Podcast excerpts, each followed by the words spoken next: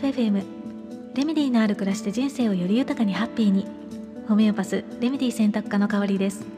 普段はホメオパシーというドイツ発祥の自然療法を中心にフラワーエッセンスハーブアロマなどなるべくお薬に頼らずに心と体を緩めて人生をより豊かにハッピーにしていきたいと思っている方のためにレメディ選びのお手伝いをコンサルテーションを通して行っています。レメディというのは本来の自分に癒して戻すもの。言葉気づききっかけといった全てを表す言葉。このチャンネルではホメオパシーフラワーエッセンスといった自然療法のことまたヒーリングや波動宇宙人的な話までその時私の興味のあること楽しいと感じたことときめいたことなどもざっくばらんにシェアしていきたいと思っています。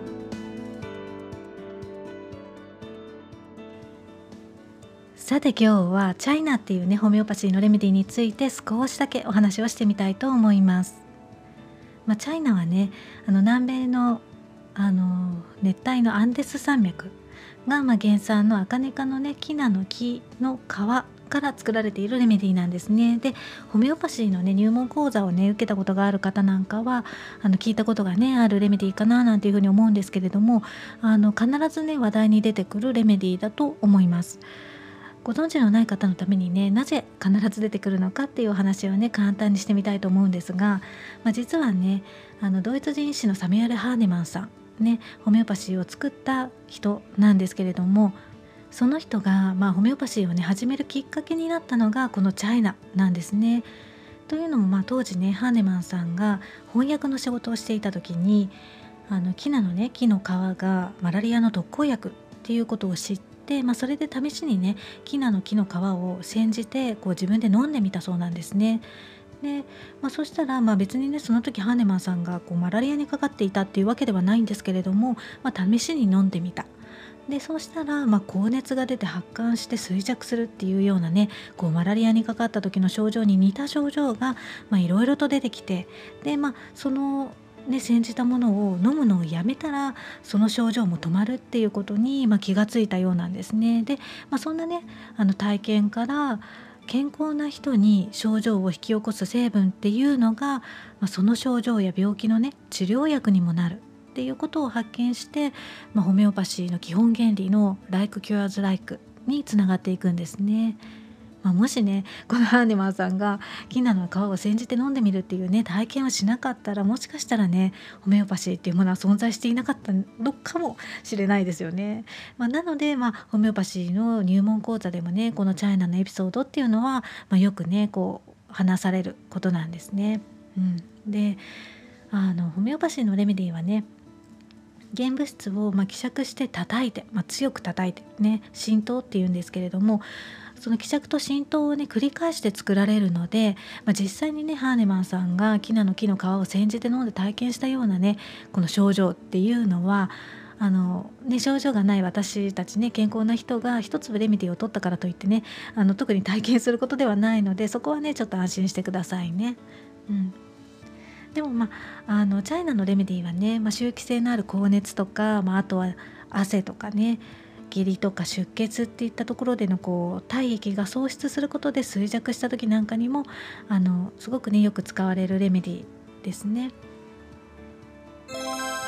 本当にねあの結構いろんなことに使えるレメディなんですけれどもあの私もねある時期あの定期的にね このチャイナが 必要になることがあったんですよね。で私の場合はこうガスが溜まってねお腹が張って消化不良気味っていう時によく使っていたんですけれどもあのレメディのね面白いところってで例えばこの体の症状からねレメディーを取ってみてでそのレメディーがピンポイントでねこう合うことをヒットするっていうふうに言うんですけれども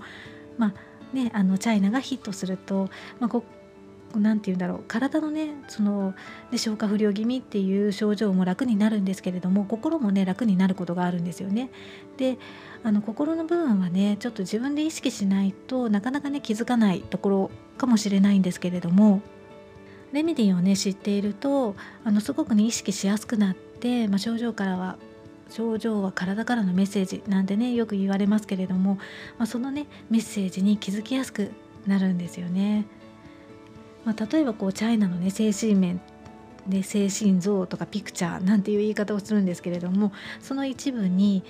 あの考えとかねアイディアはたくさんあるんだけれどもなんかこう突き抜けられないとかねこう最高なものを作りたいとか最高なものが欲しいっていう傾向が強いんだけど、まあ、それに対してね自分は不十分っていう気持ちがあってあのちょっとねフラストレーションを感じてるとか、